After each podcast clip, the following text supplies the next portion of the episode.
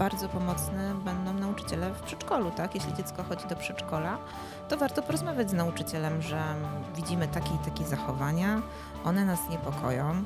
Jeśli w przedszkolu jest zatrudniony psycholog, to jest w ogóle już super. Mamy nawet teraz 17-latków, którzy dopiero teraz podchodzą do diagnozy, bo przez cały czas ktoś mówił, że a to, że za mały, a to, że za źle Że wyrośnie. że wyrośnie, że źle wychowany, No To że też nie ta się trochę szkoła. wiąże z tymi stereotypami, e, jakie my mamy na temat autystyków tak, i osób w spektrum, e, ponieważ nam się wydaje właśnie, że to jest osoba wyizolowana, która nie mówi albo trochę jest na granicy jakiejś e, niepełnosprawności intelektualnej e, i na przykład jakieś takie drobne cechy spektrum są zupełnie niewyłapywane u, Tak. u dzieci i dopiero właśnie ta diagnoza przychodzi w wieku lat 17-18. No na pewno takiemu dziecku, które na czas nie dostanie odpowiedniego wsparcia i pomocy, będzie trudniej funkcjonować w społeczeństwie, będzie miał trudność z nawiązywaniem relacji, będzie być może nawet wykluczony przez społeczeństwo ze względu na jakieś swoje trudne Na przykład z zachowania. przedszkola w szkole, prawda? Tak, Jak przejdzie. dokładnie. Mhm. Tak naprawdę ta diagnoza nic nie zmieni w ich dziecku, bo ono i tak jest takie, jakie oni je znają. To właściwie im tylko ułatwi, bo wiedzą, jak, jak mogą pracować z tym dzieckiem, żeby jego e, funkcjonowanie e, było na tyle dobre, żeby było w dalszej przyszłości samodzielne. Włącz się w rozmowy o wychowaniu i edukacji. Czekają interesujący goście i ważne tematy. Zapraszam do studia Eduakcji. Piotr Sobolewski. Eduakcja. Przyszłość stworzą dzieci. Witajcie w studiu Eduakcji. Ten odcinek poświęcimy rodzicom i dzieciom w spektrum autyzmu. Są z nami Karolina Zakrzewska oraz e, Marta e, Chojka-Pawlina, pedagogzki specjalne, no i oczywiście ekspertki eduakcji. Cześć dziewczyny. Cześć. E, Porozmawiamy o tym, mm, żeby skonkretyzować temat naszego spotkania, mm, na co powinniśmy zwrócić uwagę, żeby wyłapać w odpowiednim momencie nasze podejrzenia, że nasze dziecko może być w spektrum autyzmu. Jakie zachowania dzieci, jednym słowem, powinny wzbudzić nasz niepokój? E, Dzieci ze spektrum mm, często postępują w sposób schematyczny. Mhm. Na przykład e, bawią się w ten sam sposób. Kiedy budują wieże z klocków, bardzo często te klocki są zawsze ułożone w ten sam sposób. E, albo na przykład pod względem wielkości, albo kolorami, albo w ich własnym porządku, który oni sobie stworzyli. E, ten schemat przekłada się tak naprawdę na wiele e, różnych aktywności. Na przykład e, układają kredki też kolorami. Wszystko lubią mieć bardzo takie uporządkowane. Jak wejdziemy do ich pokoju, tam nie ma przypadkowych rzeczy odłożonych gdziekolwiek, tylko Dokładnie. wszystko ma swoje stałe miejsce. I nie może być ruszone nawet o milimetr w lewo lub w prawo, bo Mhm. może to wywołać e, furię. u dziecka. Tak. Mhm. I jakby właśnie każde przełożenie przedmiotu od razu mamy awanturę eskalującą nie wiadomo do czego. To na poziomie zabawy. Mm, Mhm. A czy są jeszcze jakieś inne obszary? E, na przykład wyjście z takim dzieckiem do centrum handlowego e, albo do jakiejś galerii będzie prawdopodobnie wiązało się z tym, że w pewnym momencie ilość bodźców go przytłoczy i ono zacznie prawdopodobnie krzyczeć albo płakać, albo nie wiem, położy się na, na drodze i powie, że dalej nie idzie. Mhm. Będzie przejawiał jakieś zachowania trudne. Czy rozumiem, że taki schemat może się przejawiać zarówno do wsiadania do autobusu, do Tak. samochodu, że zawsze w Dokładnie. taki sam sposób, że zawsze w tym samym miejscu. Generalnie dzieci w spektrum są e, trochę uzależnione od takiego schematyzmu i rutyny. E, tak naprawdę to nie tylko przekłada się na jakieś takie rzeczy fizyczne, ale na przykład na e, porządek dnia. Jeżeli dziecko jest przyzwyczajone, że śpi o dziewię- kładzie się spać o 19, a o 18.30 mamusia czyta mu książkę, to ten schemat będzie powielany dzień po dniu i każde najdrobniejsze odstępstwo od tego schematu e, może już spowodować wystąpienie zachowania trudnego. Czyli? Mhm. Czyli na przykład krzyku, płaczu, histerii, buntu. Mhm. ale też na przykład zachowania, sytuacje, które dzieją się nagle, na które nie mamy wpływu, chociażby coś takiego jak y, niespodziewane przyjście babci. Mhm. Coś, co stało się nagle, co nie było zaplanowane, już powoduje u takiego dziecka dyskomfort, tak? I jeśli e, dziecko, które powinno właściwie się cieszyć na przyjście babci, zaczyna wpadać w histerię, to może to świadczyć o tym, że jest to dla niego zbyt duża zmiana. A to z kolei właśnie jest cechą dzieci ze spektrum. A o jakiej częstotliwości mówimy? No bo to, że dziecko nie lubi zmian plan, zmiany planów, mhm. albo to, że układa sobie kredki w odpowiednim kolorze, no to może się wydawać, że nieraz jest to w normie rozwojowej, prawda? Że to nie zawsze jest tak, że jeśli raz czy drugi dziecko ułoży klocki w taki sam sposób, no ono mhm. ćwiczy, mhm. tak? I ono ćwiczy tak długo, jak się nauczy i potem zmienia e, sposób wykonywania danej czynności. Czy, czy, czy częstotliwość ma znaczenie? Tak, i warto też zwrócić uwagę na to, czy... Mm, ta częstotliwość się nie zwiększa. E, mhm. Czy tych zachowań nie pojawia się z czasem coraz więcej?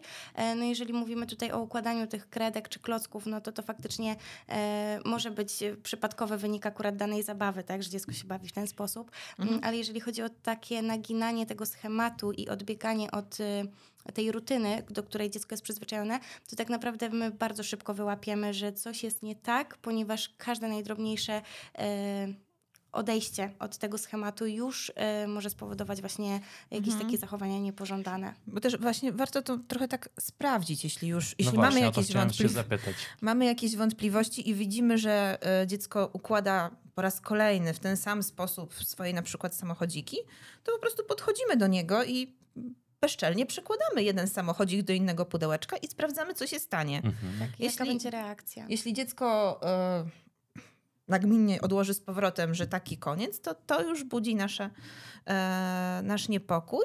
Jeśli dziecko to tam obróci w jakiś żart, albo my obrócimy w żart, że zobacz, przejechał do tunelu i ono to zaakceptuje. Nawet jeśli odstawi to na swoje miejsce, ale nie wpada w furię. Tak, to znaczy, że, że jest okej. Okay. Mhm, jasne. A czy y, relacja z innymi dziećmi y, w mhm. rodzinie może nam coś pokazać? No tak, tak. ponieważ y, te relacje y, rówieśnicze nie są u dzieci w spektrum autyzmu tak samo, y, dzieci w spektrum autyzmu nie wchodzą w te relacje tak samo jak dzieci normatywne i może być tak, że na przykład jeżeli przyjeżdża do nas kuzynka czy kuzyn, to dziecko w spektrum autyzmu może bawić się zupełnie samo, może nawet nie zwrócić uwagi na to, że ktoś przyjechał, albo wręcz przeciwnie, będzie złe, że jakieś inne dziecko zaburza jego przestrzeń, że dotyka jego zabawek, które są poukładane w specjalny dla niego sposób, nie przestrzega jego zasad panujących w tym mhm. pokoju. Więc też możemy mm, zwrócić wtedy na to uwagę. Mhm. Bardziej nawet zwracamy uwagę na właśnie jakichś um, kuzynów, na e, znajomych niż na rodzeństwo. Bo wiecie, relacje w rodzeństwie to tak. jest bardzo specyficzna sytuacja, tak. tak? Można się kochać i bić jednocześnie, więc... Po minucie. No, tak, mniej więcej. to raczej, e, raczej właśnie... na takich e, relacjach dochodzących, tak. a nie mhm. na osobach stałych. stałych. Tak, stałych. Jasne, a jak to jest z mową dziecięcą? Czy, ty, ty, czy ona się jakoś inaczej rozwija, albo czy jest coś charakterystycznego? Wiesz co, to jest właściwie jeden z pierwszych objawów, na które rodzice zwracają uwagę, tak? E, Gene... ta mowa jednak pojawia się później mm -hmm. niż u mhm. innych dzieci. To znaczy? Koło trzeciego roku życia mm -hmm. czasem. E, I gdzie już dziecko w wieku lat trzech to już właściwie no już idzie się z nim dogadać. Natomiast autystycy często jeszcze wtedy nie mówią. Często lekarze pierwszego kontaktu słyszałem, mhm. że y, to oczywiście nie jest powszechne, ale często z relacji rodzicielskich y, można się dowiedzieć, że słyszą od lekarzy pierwszego kontaktu, że no okej, okay, no to się wyrośnie z tego, że nie mhm. mówi. Mhm. Czy to jest y, dobre i czekać? Czy może takie pytanie dosyć proste, ale... No, zdecydowanie lepiej nie czekać. Tutaj e, lepiej być trochę przewrażliwionym i bardziej wyczulonym na niektóre rzeczy i sprawdzić i dowiedzieć się, że jest wszystko w porządku, e, niż nie sprawdzić, a później za parę lat żałować, że się wcześniej nie zareagowało. Mhm. Tym bardziej, że tutaj też e, ta mowa nie dość, że pojawia się później, to czasami te dzieci zaczynają mówić jakby takim swoim językiem trochę, mhm. że no nie tak. mówią naszych wyrazów, tylko takie bardziej melodyjne, trochę wymyślone mm, i wtedy rodzic nie zwróci uwagi na to jako na coś odbiegającego od normy, tylko po prostu pomyśli, że no tak, tak moje jest. dziecko ma, nie? Mhm. E, a mimo wszystko to też powinno gdzieś tam skłonić do, do sprawdzenia tego, przynajmniej u logopedy. Bo lekarz to jedna y, sprawa, ale mamy często dziadków, wujków, ciocie. Y, co oni y, robią? czy, czy to jest tak z waszego doświadczenia, że są wspierający, czy bardziej wygaszają czujność? Raczej wygaszają.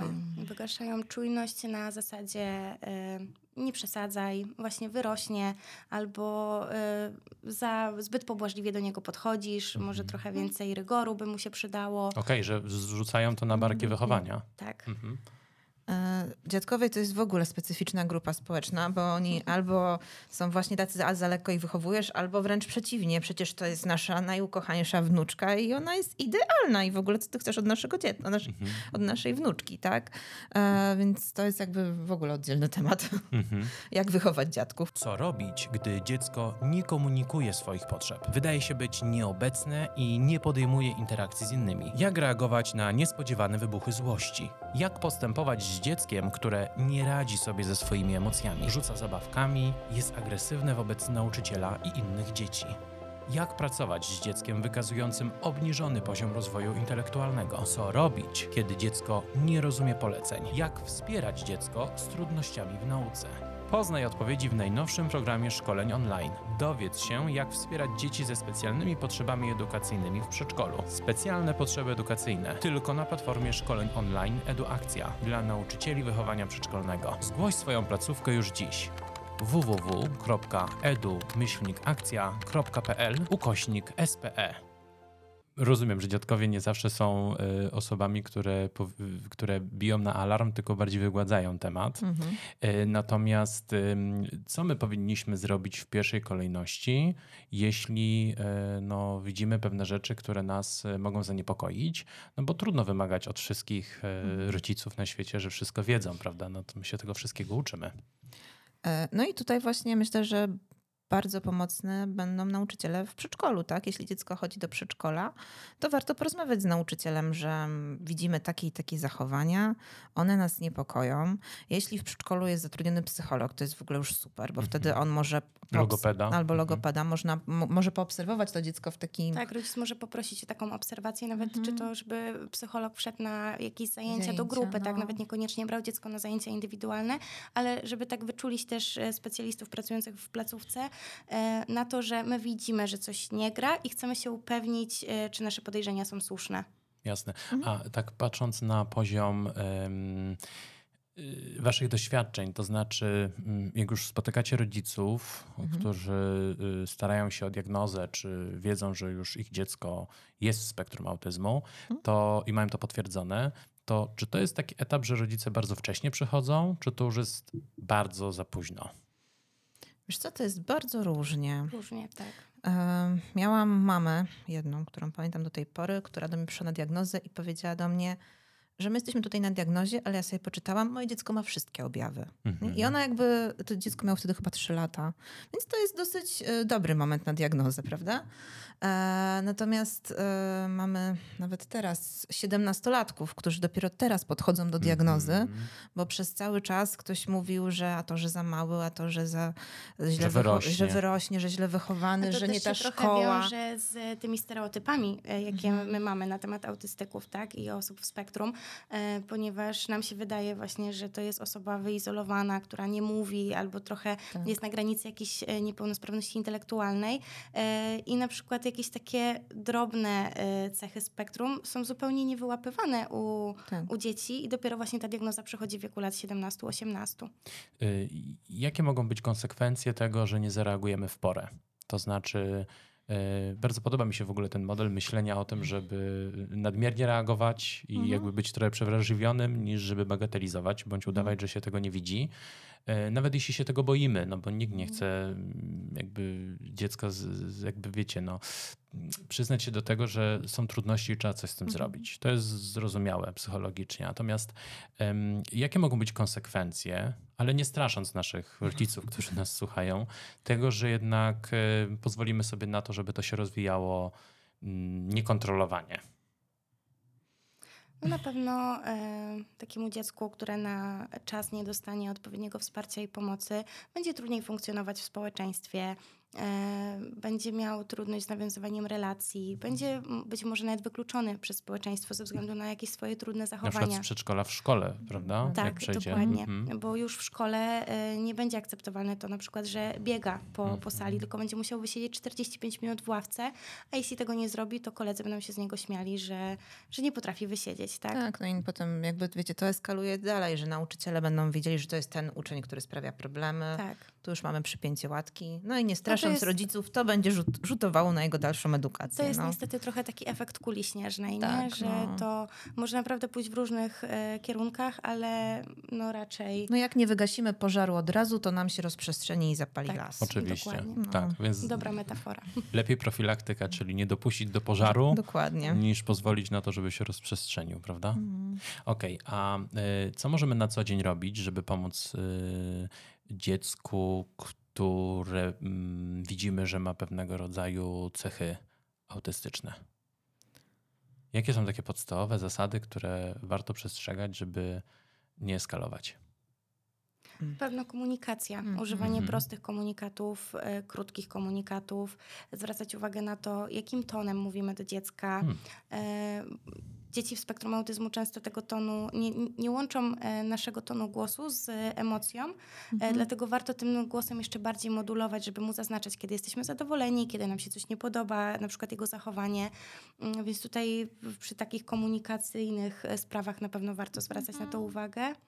E, Ale też em, nie nastawiajmy się na to, że wszystko, co dla dzieci wydaje, wydaje, że dla dzieci normatywnych jest fajne, czyli jakieś małpiegaje, czy zjeżdżalnie, czy basen, dla naszego dziecka to też będzie atrakcja, bo wbrew pozorom dzieci ze spektrum autyzmu, jeśli lubią takie rzeczy, to jak najbardziej, ale być może dla niego to będzie większa, e, większy dyskomfort niż radość z takiego wydarzenia, tak? Więc dostosowujmy też e, nasze działania do jego potrzeb, po prostu. E, Może być tak na przykład, że dziecko będzie e, lubiło właśnie chodzić na małpie gaje, ale Tak. na przykład w określonych godzinach, jak jest tam mniejsze Mniejsze obłożenie, tak? Więc żeby też tak dostosować sobie e, to funkcjonowanie do tego, żeby dziecku było jak najlepiej po prostu. Czy mi się wydaje, czy to wszystko sprowadza się do takiej uważności na swoje dziecko? No, oczywiście. Zgadza się. Mhm.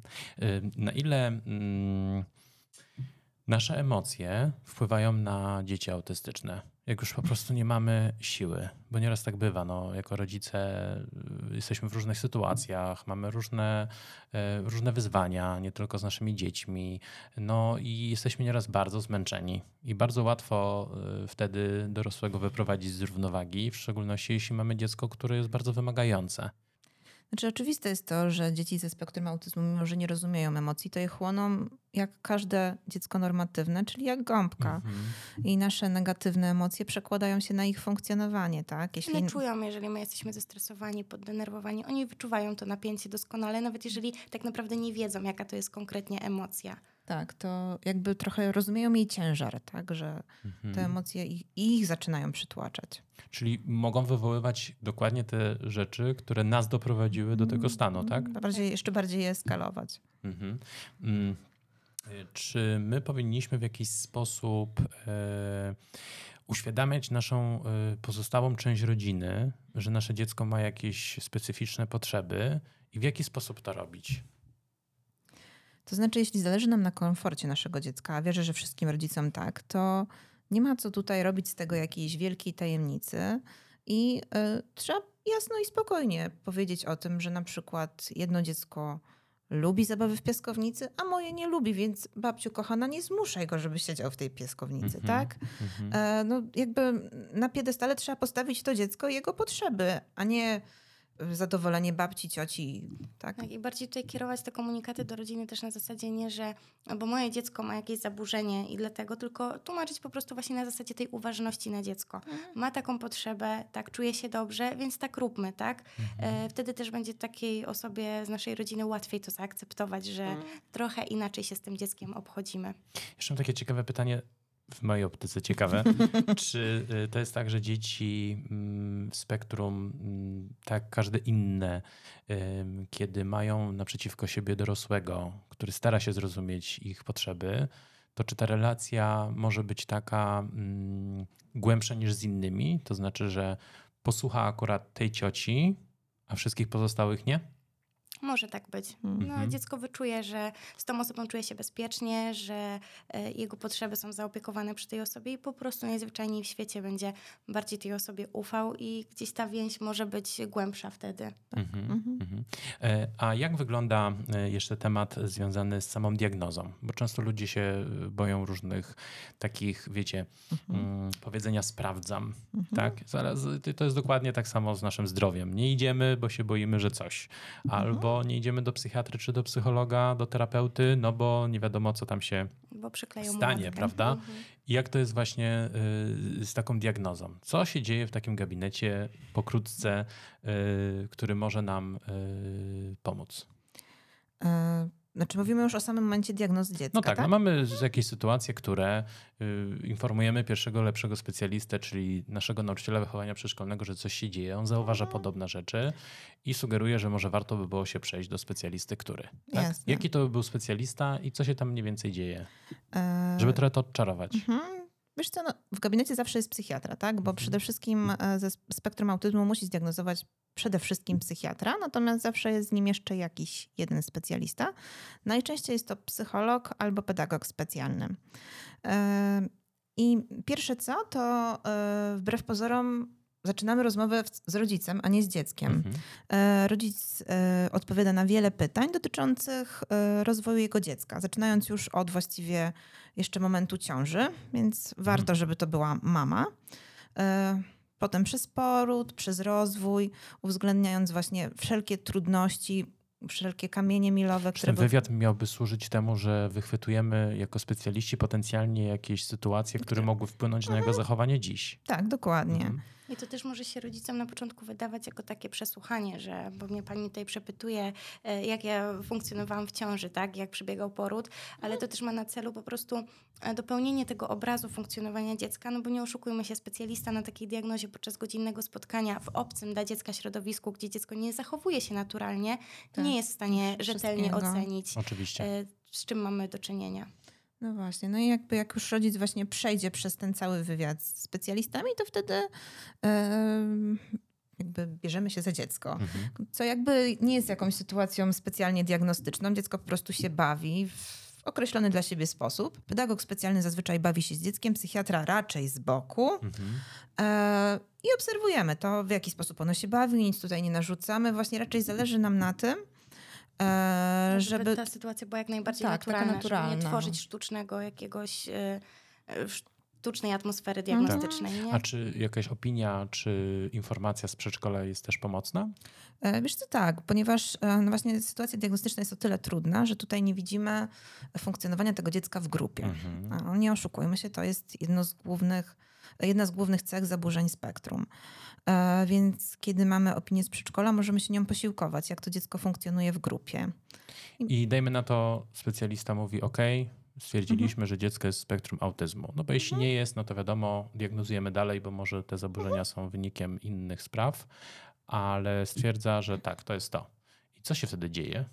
Mhm. No i wtedy mamy orzeczenie o Mhm. spektrum autyzmu, które, e, bo jakby cała diagnoza w ogóle odbywa się w poradni psychologiczno-pedagogicznej, tak? Żebyśmy nie mieli wrażenia, że idziemy z dzieckiem, nie wiem, do szpitala, bo Mhm. jest psychiatra. Nie, to jest poradnia. E, I dziecko dostaje orzeczenie. Na podstawie tego orzeczenia, jeśli jest w przedszkolu, może się ubiegać o zajęcia, e, jakieś terapie. Mhm. Które są wtedy dodam, że darmowe. To jest orzeczenie o e, potrzebie kształcenia specjalnego, czyli właśnie o tym, tak. żeby e, zapewnić dziecku konkretne terapie, jakich potrzebuje. Ale Co- czy to w Co związku jest z. kluczowe w tym Mhm. orzeczeniu, jeszcze tak przepraszam, wejdę ci w słowo, to to, że ono jest czasowe. E, To Mhm. pierwsze zazwyczaj jest do momentu, kiedy dziecko pójdzie do szkoły. Jasne. Potem trzeba ponowić diagnozę i zobaczyć, czy, Coś się czy zmieniło, coś czy się nie. zmieniło, czy Ale nie. czy od razu, wiecie, kształcenie specjalne kojarzy się często ludziom z szkołą specjalną, przedszkolem specjalnym. Czy to Mhm. jest od razu w tym kierunku, czy to się odbywa w środowisku przedszkola publicznego, nie, Jeżeli- nie, nie, specjalnego? Jeżeli przedszkole publiczne ma możliwości, e, ponieważ e, ma zatrudnionych specjalistów, takich Mhm. jakich e, wymaga dane dziecko, czyli na przykład pedagoga, psychologa, logopedę, to jak najbardziej może się to odbywać w przedszkolu publicznym, masowym. Mm, Też niekoniecznie musi być potrzeba od razu szkoły czy przedszkola specjalnego, bo może być to na przykład placówka integracyjna. Mhm. e, w której e, jest zazwyczaj szerszy dostęp do specjalistów, bo na przykład odbywa się też terapia ręki, terapia integracji sensorycznej, więc zakres tych terapii na miejscu jest większy, a dziecko przy okazji też przebywa z dziećmi normatywnymi. Mhm. Jasne. Mhm. Co jest takiego najważniejszego, co trzeba podkreślić, e, żeby rodzice tak spokojnie podeszli do tego tematu, że spektrum auty- autyzmu może być wymagające, ale to nie jest e, nic, co miałoby spowodować e, obrócenie ich życia o 180 stopni. No, że tak naprawdę ta diagnoza nic nie zmieni w ich dziecku, bo ono i tak jest takie, jakie oni je znają. To właściwie im tylko ułatwi, bo wiedzą, jak, jak mogą pracować z tym dzieckiem, żeby jego e, funkcjonowanie e, było na tyle dobre, żeby było w dalszej przyszłości samodzielne, tak? Bo tak Mhm. naprawdę o to się martwią rodzice. I tak naprawdę Jak ono to sobie orzeczenie e, to nie jest tylko taki wyrok, że moje dziecko teraz będzie chodziło na tyle, tyle terapii, Tak. taką i taką. Ja będę tylko to dziecko woził z jednego końca miasta na drugi, ale też warto powiedzieć rodzicowi, że no halo, to też wam ułatwi funkcjonowanie z tym dzieckiem, tak? Będziecie mieli mniej trudnych zachowań w domu, bo będziemy wiedzieli, jak sobie z nimi radzić, jakie są ich przyczyny i to poprawi komfort tak naprawdę całego życia rodzinnego. nie? Całego życia rodzinnego. Świetnie. Dziewczyny, bardzo Wam dziękuję i mam nadzieję, że się jeszcze zobaczymy. Oczywiście. Dzięki. A Wam serdecznie dziękuję za to, że jesteście z nami, że nas oglądacie. Serdecznie zapraszam do subskrybowania. E, No i do zobaczenia już niebawem. Serdecznie dziękuję wszystkim słuchającym. Im jest nas więcej, tym więcej mamy wiedzy i empatii dla dzieci, młodzieży, no i siebie nawzajem. Dlatego zapraszam Was do subskrybowania kanału Eduakcji, akcji nauczycieli, opiekunów i rodziców. Jak nas znaleźć? Wpisujcie w serwisach podcastowych w wyszukiwarkę Eduakcja lub od razu wchodźcie na stronę www.edu-akcja.pl gdzie znajdziecie podcasty, blog i szkolenia. Jesteśmy też na Facebooku i na Instagramie. Małpeczka, program Eduakcja. Eduakcja. Przyszłość stworzą dzieci. Do usłyszenia w kolejnym odcinku. Porozmawiamy wtedy o. Sami sprawdźcie. Do usłyszenia. Piotr Sobolewski.